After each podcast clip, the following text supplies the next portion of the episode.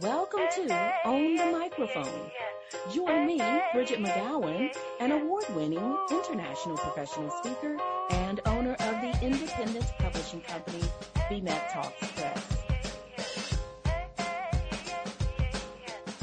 Welcome everybody to this episode of Own the Microphone. Today I have with me Dr. Micaela Herndon.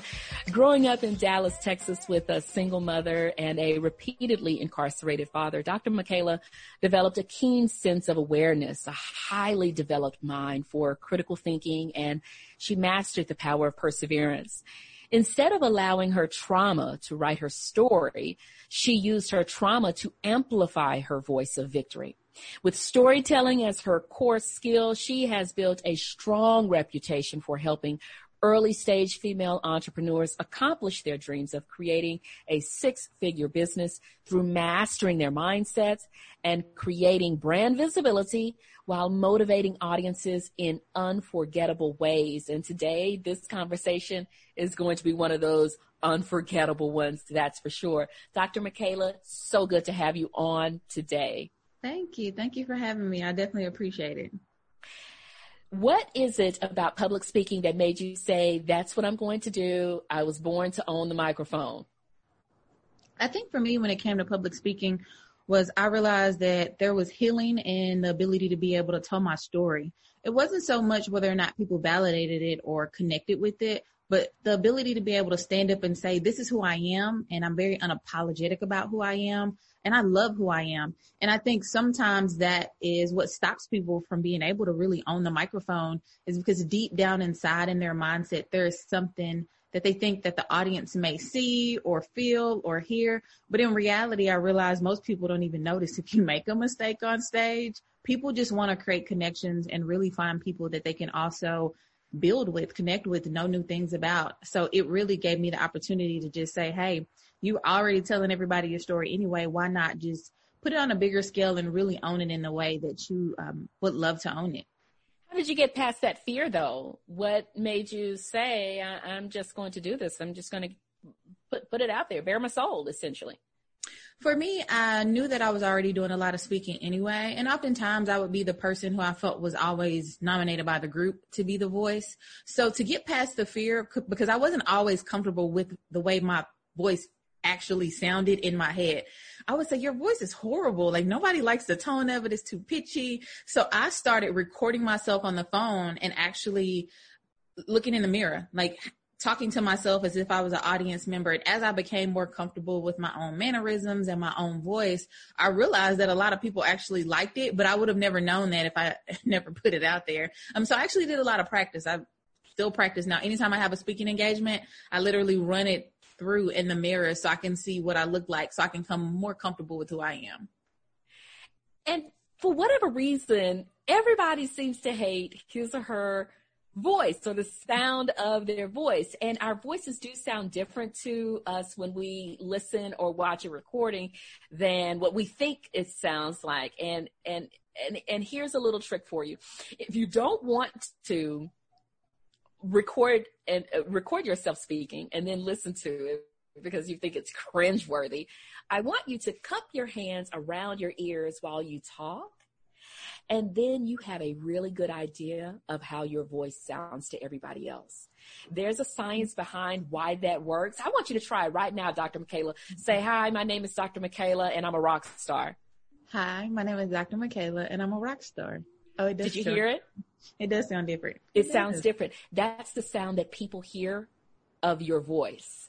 So for everybody, if you don't want to go through recording yourself and then listening to yourself on a phone or anything like that, try that. It takes two seconds. Just cup your hands around your ears and make sure your hands are kind of facing forward a little bit almost as if they're acting as speakers and you hear what your voice sounds like. It gives you a good idea of what your audience hears don't ask me how I found that out. Just I, am lame. I'm always reading about speaking and voice and intonation and inflection like and so on and so forth. I'm definitely taking that one from you. I like that one.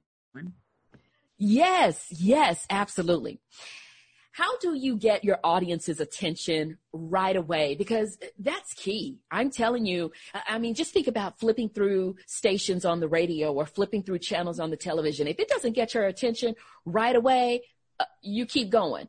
And with an audience, if you don't get their attention right away, they're thinking about the chicken lunch that they're selling, that they're going to be serving at the conference after your session.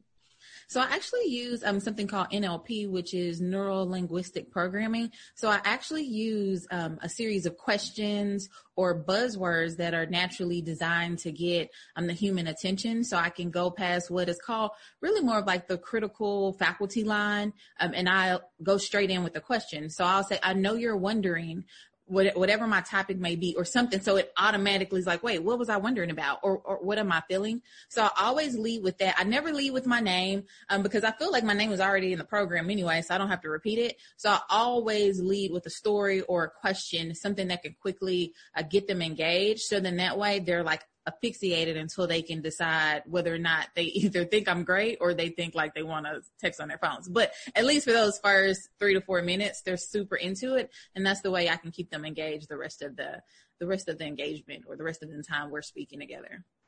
N, uh, NLP, Neural Linguistic Programming. Your yes. name is not going to get their attention. Neither is your bio. very true. Very true. What is another secret to consistently give a presentation that will knock people's socks off? Uh, the podium is not your friend. So anytime I do a speaking engagement, I'll, I'll, make sure one, I remember I actually had a speaking engagement last November and the technology wasn't working. And I remember the technology uh, gentleman asked, he was like, do you want me to wait? And I was like, no, thank you. Cause I, I remembered the program in my head already. I already had my slides.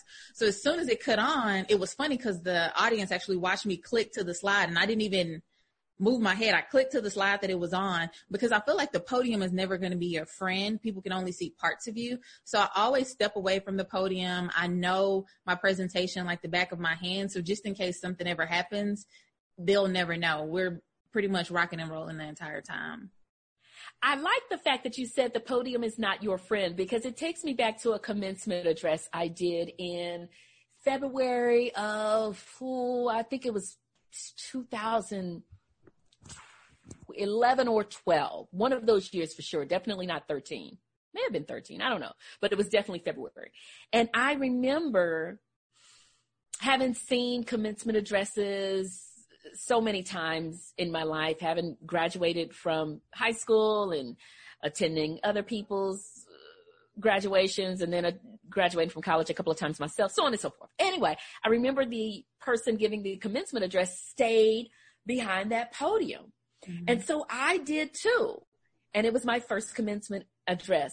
Now I had done plenty of workshops and trainings and breakout sessions and so on at conferences where definitely I'm moving around. Sometimes there isn't even a podium to hide behind anyway, but that was just a no brainer for me to move around.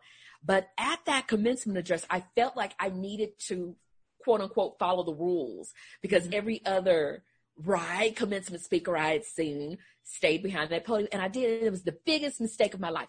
Was my speech good? Yes. Did mm-hmm. people clap? Absolutely. Did people come up to me afterwards and say, Oh, that was great. That was incredible and moving and yes.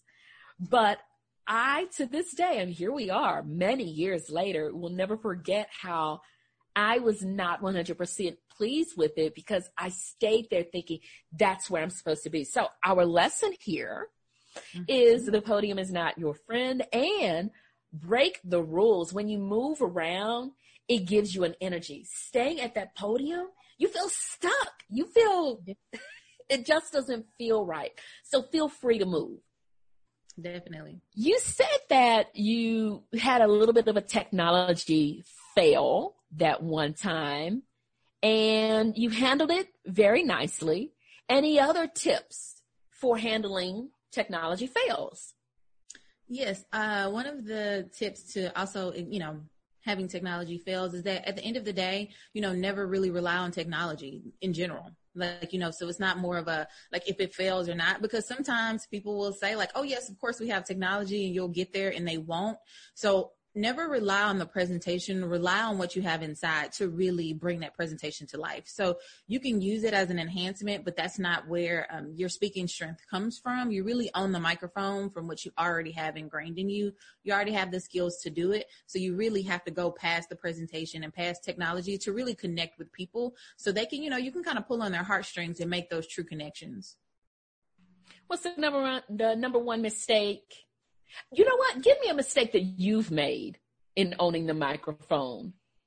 One of the mistakes that I made in owning owning the microphone was actually um, instead of asking my audience, I told my audience. So one of the things I ask now is before I would say, so raise your hand if, and I'll give an example, but it really should be more of like a raise your hand if you can, because sometimes I would say stand up if you feel this way. And sometimes if there were people in the audiences that had challenges that couldn't stand up, but they wanted to stand up, then I automatically isolated them from participating. So I would say, you know, stand up if you can or raise your hand if you can. So by giving them different alternatives, it allows them to feel inclusive, um, being a part of the speech. So that was one of the first mistakes I made. I remember looking around and seeing someone who looked really engaged. And when I said stand up and they couldn't, they were like, oh man, I, I want to. And I was like, well, raise your hand if you can. So that's one thing I learned and I never made that mistake again. Oh my goodness, Micaela, let me tell you. I remember I was presenting at Phoenix Startup Week, March 2019 in Gilbert, Arizona. And uh, I have this activity I love and I've not cut it out of my presentation. You made me think about it as you were talking about your, what we'll call it, we won't call it a mistake, maybe a misstep. Uh, so I love this activity where I have people move from one side of the room or the other side of the room, depending on their position in relation to a statement that I make. For instance, you know, all students should have backpacks. You know, do you strongly agree? Move over here. Do you strongly disagree? Move to the other side of the room. And there was a lady who came rolling in in a motorized wheelchair thinking to myself, what do I do with that activity? Do I run and completely delete it out of the presentation I had? You know, I don't know, a few minutes before it started. What do I do? My husband happened to come with me to that presentation. Uh, I think he was off that day. It was local, what have you. I had him stand in for her essentially. And I asked her, was that, was that okay with her? I said, it's okay if my husband moves from one side of the room to the other for you because I didn't want her to, you know, have this, I didn't want her to have that challenge of wheeling back and forth and so on and so forth. And she was very nice about it. She said, Oh yeah, absolutely. And he was nice about it. Thank goodness. And so on. So, uh, yeah, professional speakers, we kind of make missteps, if you will. Now, what's the number one mistake you see people make with presentations? I would say everybody thinks that, um, not everybody, but a lot of people feel that feels feel that speaking sometimes is winging it. And I don't think they see all of the background of how you've studied your audience. So anytime I go speak, I study my audience. I study the organization or the company that I'm going to speak for. Um, I study even uh, previous speakers who've been there who've had general topics or things like that. So I can really create something customized to that audience. And sometimes it's like, oh, I can just go wing it. And I'm like, no, speakers really don't wing it. We're not just going up here and talking. We actually have done a lot of work in the back to go up here and make this seem so effortless. So that's one of the biggest things that sometimes speaking is equated to just winging it. And that's not true at all. I think oftentimes people like you make it look so easy. You make it look like you're just kind of sitting there having a good time or standing there having a good time and you are. But in order to get to that point, in order to bring that kind of energy where it looks effortless, it, there are so many hours behind the scene of practicing and making sure that you can just ebb and flow and make it all work seamlessly together. We uh, find ourselves presenting in different environments. Uh, as of the time of this recording, we're in the midst of a pandemic and we find ourselves just worrying about how we look from the shoulders up because oftentimes we're doing presentations via Zoom or some other video conferencing platform. But I've got to ask you, what role does attire play in speaking, whether you are speaking virtually or one day we get back on the stage and on airplanes, if you're speaking in person, what role does your clothing play in it? I think for me, clothing gives me like a major um, boost in confidence. I actually uh, call myself a jumpsuit specialist. Most of the time when I speak, I always have a jumpsuit on. So it's really interesting now that we're in a pandemic. I, I'm not wearing full jumpsuits all the time, but I found that one, um, it actually gives me more of a signature look. So it's like when they see Micaela, oh, she has a jumpsuit on again. Um, but then it also gives me confidence. It gives me rapport with uh, my audience. And I think, I think that's really important because the day of speaking, your mind can only make certain decisions anyway, right? There are only so many decisions you can make a day. That's why Steve Jobs literally wore the same thing every single, he didn't have to spend a thought thinking about what to wear. So it's important, you know, to think about, hey, what am I going to put on? Let me, let me be dressed up in the best version of myself because when you're not dressed up, I do think there's probably some science behind it where if you're in pajamas, you're not going to show up as the best version of yourself. And compared to you physically getting dressed, your mind is like, Hey, we're on something new. We're professional. We're ready to go. So we can show up, you know, with the level of excellence and quality that pajamas just wouldn't give us, even though they're like super cozy. right. Or as my, my husband's son would call them cozy comfy. Absolutely. Absolutely. I, I know personally, I, I wear dresses incessantly. I just wear dresses because it's one piece, not a lot of thinking. I don't have to, you know, find a belt and a jacket and all of this. Uh, that just makes life easy. You actually have a black jumpsuit. I think I really, really love, but I digress. what else does the rest of this conversation need so our listeners know how to own the microphone? You know, I think when it comes to owning the microphone, this is something, if perspective, anybody can be a professional speaker if that is something that they want to do. But there are, there's training and insight that you just need to develop in order to be able to own your own voice as you own the microphone phone. You don't have to look like other people as it relates to professional speaking. Um, you don't have to sound like other people. You really just have to figure out what are you naturally gifted in talking about? What are you an expert at?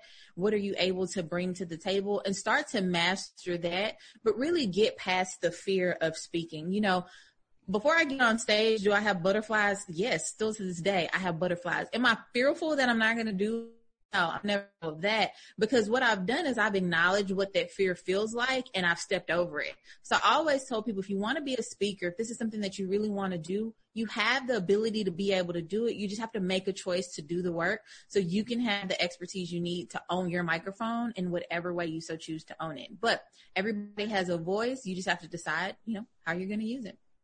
Everybody has a voice everybody. Don't let anyone tell you that you don't. And even if someone does tell you you do have a voice, ignore them. Talk over them with that voice. Dr. Micaela, it has been absolutely fantastic. I appreciate you. I appreciate the light that you send out to the world, your contributions and, and just everything you do. You're so amazing. And to the listeners, I thank you for tuning in to this episode on the microphone. I will catch you next time.